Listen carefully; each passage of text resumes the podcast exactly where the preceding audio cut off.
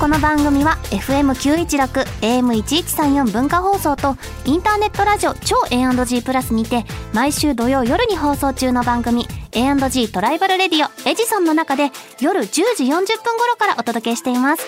ぜひ聞いてください。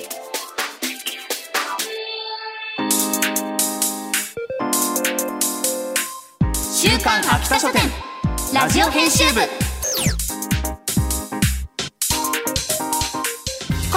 週刊秋田書店ラジオ編集部編集部員の赤崎千夏です。こんばんは。同じく編集部員の伊藤健人です。漫画が大好きな私たちが編集部員となって秋田書店の漫画作品の魅力をお伝えしていく番組。それが週刊秋田書店ラジオ編集部さあもう受験シーズンですわ、ですね、はい。終わったって方もいるしこれからですっていう方もいるっていう時期ですかね、うん、もしかしたらラジオを聞いてる場合ではないと思うかもしれませんが偶然耳にした方はちょっと息抜きでもできたらいいなというふうに思います。そうですよね、はい、さてそんな今週の「秋ラジは」はい。ヤングチャンピオン列にて好評連載中の「スカベンジャーズ・アナザー・スカイ」の作者、はい。古部亮先生をゲストにお迎えしますよ。はい。すごい面白い作品でした。ねあの蔦屋にそのイベントをやってその後に、あの書店さんにインタビュー会ですね、その時におすすめの漫画で出てきてましたもんね。そうそうそう。どんな漫画かしらと思っていたら、はい。いやめちゃくちゃ面白いんではい。先生にいろいろ話を聞いていきたいと思はいいます。来てくれます。よろしくお願いします。それではそろそろ始めていきましょう。週刊秋田書店ラジオ編集部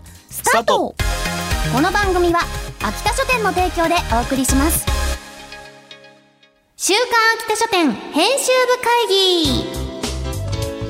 ここからはさまざまなテーマに沿って取り上げた漫画作品をあれこれ掘り下げていくコーナーです。今週はスカベンジャーズアナザースカイ特集ということで作者の古部亮先生に来ていただきました。こんばんはこんばんは古部亮です。本日はよろしくお願いしまよろしす。くお願いしますよろしくお願いします。めちゃくちゃにこやか先生 ありがとうございます。愛嬌だけで売ってますから。いやいや漫画の腕前も。ありがとうございます。素晴らしいといようこうことでそお越しいただきました、はい短い番組なんですけれどもよろしくお願いします。よろしくお願いします。早速ですが、スカベンジャーズアナザースカイのあらすじをご紹介しますね、はい。怪しい研究施設バスストップを拠点に活動する武装少女スカベンジャー彼女たちが派遣されるのはお宝が眠る異界ブラックパレードだった。100万ドルを集めて自由の身となるため命がけのゴミ拾いを遂行する。第一種重量免許所持のリアルガンナー漫画家古部亮先生が描く少女異界ガンアクション。コミックス最新第2巻が1月18日に発売されたばかりでございます、、はい。はい。やー面白かったですねこれ。ありがとうございます。あっという間でした。読んでる時間が。うんもうなんか、はい。刺さる人にめちゃくちゃ刺さりまくる設定というそのかために作ってますからね。もうもうちょっと私もめちゃくちゃ刺さりまくっちゃって この終末感あふれる世界とこううん。少女とガンアクションっていうこの組み合わせ好きな人多いんじゃないですかね。こう世界観の説明としては今説明してくれたんですけど、うん。正直最初わかんないじゃないですか、うん。わかんないんですよ。何の説明もなく相手とも説明がされてないっていう感じですよね。今回縛りとしてあの漫画の1話にあるモノローグをなくそうと思って、うん。おー読みながらみんな一緒に探検する感じのあのゲームっぽい漫画を作りたいっていうコンセプトで作ったんで、うん、それは意識してますね。からないままその進んでいくし、そのその想像が楽しいですねまず入り口説でね。明はないんだけどどんどん引き込まれていって読んでいくうちにあこういう世界観なんだとかこの世界でこうなるとあなるほどみたいな。うん。どんどんね解き明かされていくっていう過程がすごい面白い体験型漫画みたいな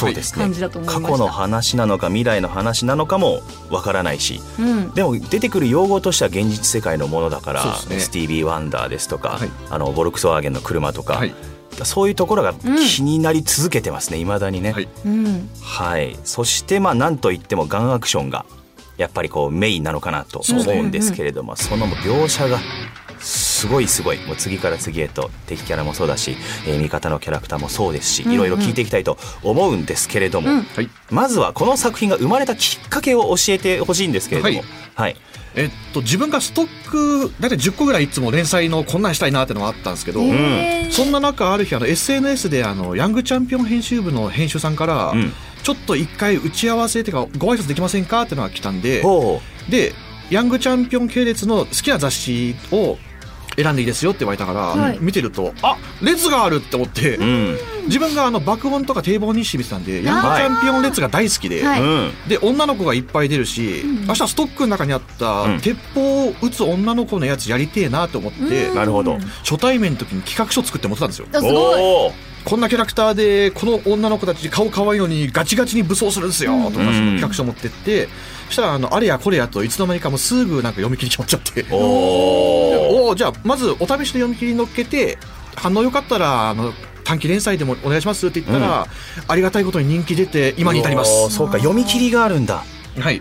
うわ読みたい。あの一巻の1話が最初読み切りの予定やったんですよ。あそうだったんですね、はい。なるほどなるほどなるほど。だから一応あそこで一つの話が終わったって感じしてるから、うんそれ乗っけてもらったらあの好評だったみたいで、うん。そこからじゃああの次の次の号からもう連載お願いしますって言われて、うん。やったって思ってはい。もう今好きなものを書いてますね。そうか。最初は鉄砲を撃つ女の子っていうもう原型だったんですね。はい。うん。でもそれからどんどんどんどん設定が膨らんでいって、はい。うんこのバスストップに少女たちが集められ、はい。そこで戦いを繰り広げていくというストーリーになるわけですけども、ねうん。少女たちももうすごい名前で呼ばれないですよね基本的に、ね。番号で呼ばれるっていう設定はね。何どこかからかインスピレーションがあったんですか、なんか番号の方が面白いかなってのがあって、うん。なんか軍隊感とはい、いうか、だからちょちょっとだけ囚人っぽさっていうか、ん。があってあのそれこそあの母と二人で「これ番号のキャラって初じゃないかな」っつったら母がすぐ「あんた009があるよ」って言われて「ああ。確かに。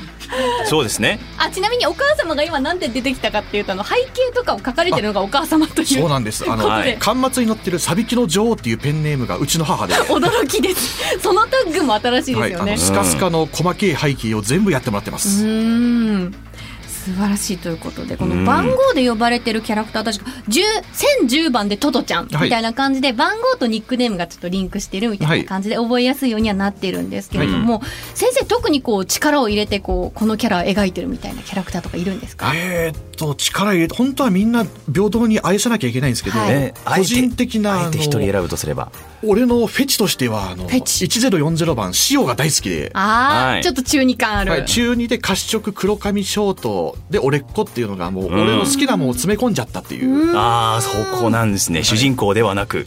それはなんか理由があるんですか？その主人公ではなくてちょっとサイドキャラクターにしたっていうところと作ってると気に入っちゃったってのが多いですね。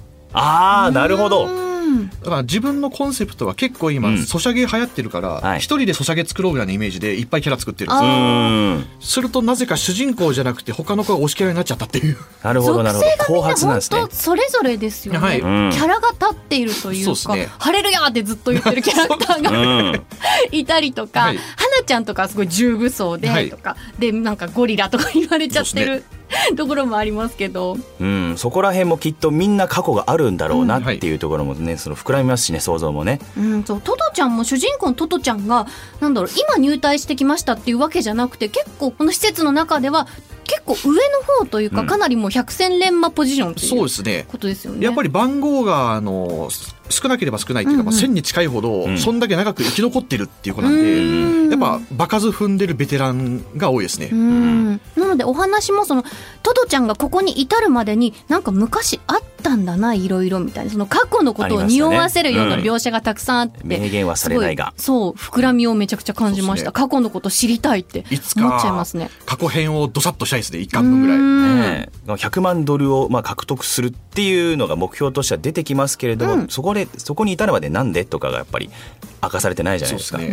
ん。このあたりは決まっているんですか？頭の中では先生の、ともう最終回まではある程度もうプロットは頭の中に入れてるんで。あるんだ。でただ、まあ、多分書いてるうちにどんどん変わってくると思うんで、うん。ある程度のゴールだけ決めて、まあ、それがまあ施設を出て本物の空を見るっていう、はい。アナザースカイを見るっていううん。結末だけ決めて、まあ、あとはノリとテンションでいろいろあったり、まあ、誰かどっか行ったりとかまあいろいろあると思うんで。どっか行ったり。うん。このキャラどっか行っちゃった消えちゃったとかまあいろいろあると思うんですけど、はい。とにかくうん。多分またさっきの塩の愛着じゃないですけど、うん。俺が書いてるうちにテンションでそこもいろいろ変わっちゃうと思うんで、うんまあおおよそは決まってます。はい。アナザースカイに向かって、はい。っていうことなんですね。はい。なるほど、いやーもうキャラクターたちの戦闘がすごいもう本当に激しくて、うん。あともう描写がすごいもう画面から飛び出てくる。画面というかこの本から飛び出てきそうな感じで感じました。あの敵キャラたちももう造形がすごい。あそうですね。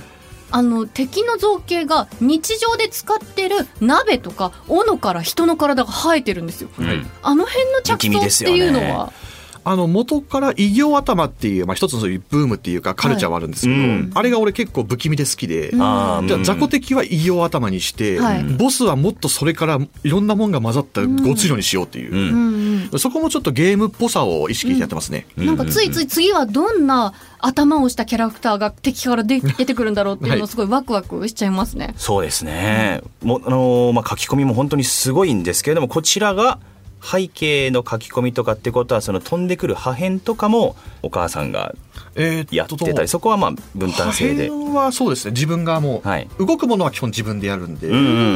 ただあの瓦礫に関してはある程度書いてもらって自分でタッチ加えたりとかは。はいしますね、あそうか、そこはもう協力プレイなんですねた。だもう背景も6割7割はもうほぼ母がやってます、そこの効果ってやっぱりこの漫画においてすごいじゃないですか。はうんうん。画面の力がすごいですよ。ありがとうございます、本当に。でこういろんなこうアクションがあるわけですけれども、まあガンアクションということでサバゲーはお好きなんですか？えっとそれがあの、ええこのスカスカ始めるまではい。2回しかやったことなかったんですよ、おおまあでも2回やったことはある、あの、うん。友達とちょっと行くぐらいで,、はいでしかも銃の知識もそこまで深くなかったんで、うん。はい。始めるにあたってあの監修さんもつけたりして、はい。あの前からの友達とかでん。詳しい人がいるんで、でスカスカはその女の子可愛いけど他はものすごくシビアに来ろうっていうコンセプトがあったんで、うんうん。鉄砲に関してはもうそのもう例えば花ちゃんの持ってる VSS っていう鉄砲があるんですけど、うん。これの無稼働実銃っていう撃てなくした模型があるんですよ、本物の。本物の銃の中身だけ溶接して撃てなくしたっていう、はないるほど。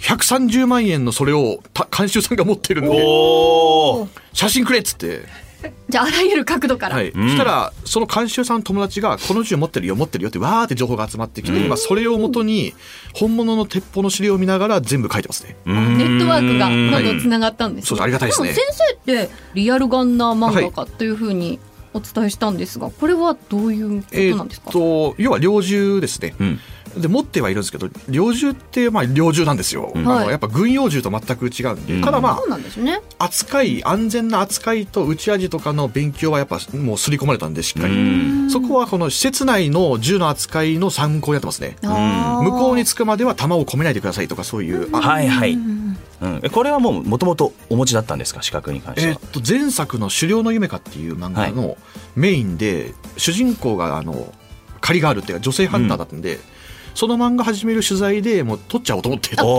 で漫画きっそかけで撮っこでなんだ。たんですね。もともとお持ちだったというは。ないですね。へえ。だからその流れで、まあ、知識がずっと次の作品も役立ったっていう。感じでじゃあ説得力がやっぱりあるってことありがとうございます。そうですね。みんなうなると思います。サバゲーとかその銃物が好きな人も。いや本当にあとこうバディアクションが好きっていう人にも刺さると思いますねやっぱコンビ組んでこう突入していくので、うんということで、はい。い、ろいろお話ししてきましたけれども発売されたばっかりのコミックス第2巻では制圧したはずのブラックパレードに新たなアベンジャーが再制圧するためにバスストップは急遽部隊を編成しますがその騒動の裏には何か怪しげな人影がという動きがありますけれども、2巻も内容濃かったですね。濃いですね。はい。自分でもびっくりしますね。ああそうなんですね。やっぱ予期しない方向に行くもんですか、あとあの今1巻2巻とあの海外ドラマのワンシーズンみたいに一応切りのいいとこまで収めようっていう感じで作ってるんで、自分の中でもやばいもうこの輪でここまで進めなきゃって思うとキャラがまああれよあれよと動いちゃって、うん1巻と2巻で全然お話の内容が違うというか、はいうん。新しいキャラクターも出てきたりとか。だから巻によって一応まあここまでこういう話かなとはうわって作るけど、そうか。単行本ベースでそこはやっぱり考えてるんですね、はい、ん。だから出来上がって逆に一気見すると自分でもあよかったちゃんと面白いやっていう。うん。のが結構ありますね。うんまた2巻になって出てきた新しい登場人物もこう、はい。能力があったりとかそうですね。でまたそれもワクワクするというか、先生結構能力考えるのとか武器とか大変じゃないですか？あのー昔からこういう能力者もの大好きで、うんそれこそシャワー浴びてる時にザーって浴びてて、あいいの浮かんだって考えてるうちにあれ俺今日シャンプーしたっけって よく考えこだからシャワーの時に結構多いですね考えつくのは、それ髪を洗い忘れると、はい。シャンプーしたか忘れちゃうっていう。まあもう仕事柄もそっち優先ですもんねそうですね。メモんなきゃみたいなね。まあこれからアベンジャーでもしかしたらマイクのアベンジャーとか、はい。なんか出てくるかもしれそうですね。ないですね。うん面白いですね。音響のアベンジャーできたら。おおいいですね。なんかはい。強そう。ぜひ楽しみに。っと考えておきます。まあ、トトちゃんもね 近しい能力ありますけどね。そうですね。そう主人公の1000 1010番。はい、所有するいたずら電話ですからね、今必殺武器が。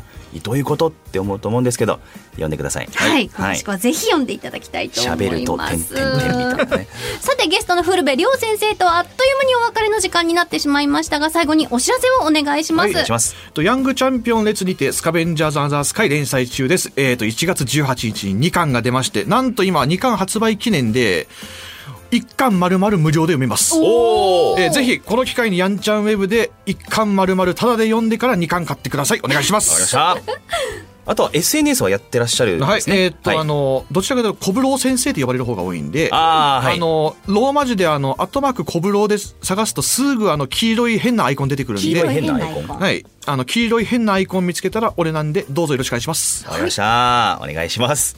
そして、ヤンちゃんウェブにて、スカスカ紹介派遣報告書、作者と打ち合うサバゲーツアーレポートが連載中。スカスカ作者の古部亮先生と、サバゲーが趣味の担当編集がサバゲーをしに行ったり、作品関連のイベントに参加した模様を面白おかしく綴った体験レポートです。無料で読めますので、ぜひチェックしてください。はい。はい、はいというわけで本日のゲスト、スカベンジャーズ・アナザースカイの作者、古部亮先生でした。ありがとうございました。あありがとうございました。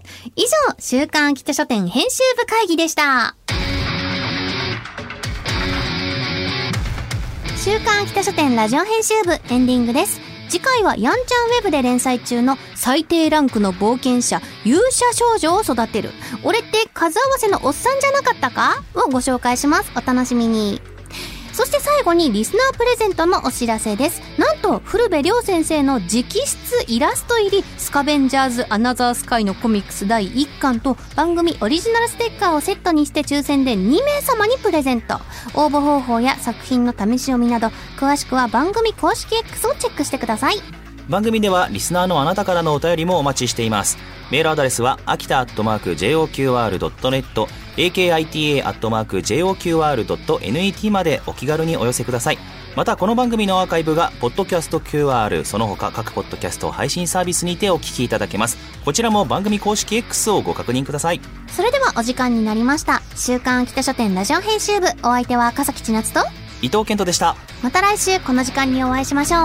バイバイこの番組は秋田書店の提供でお送りしました。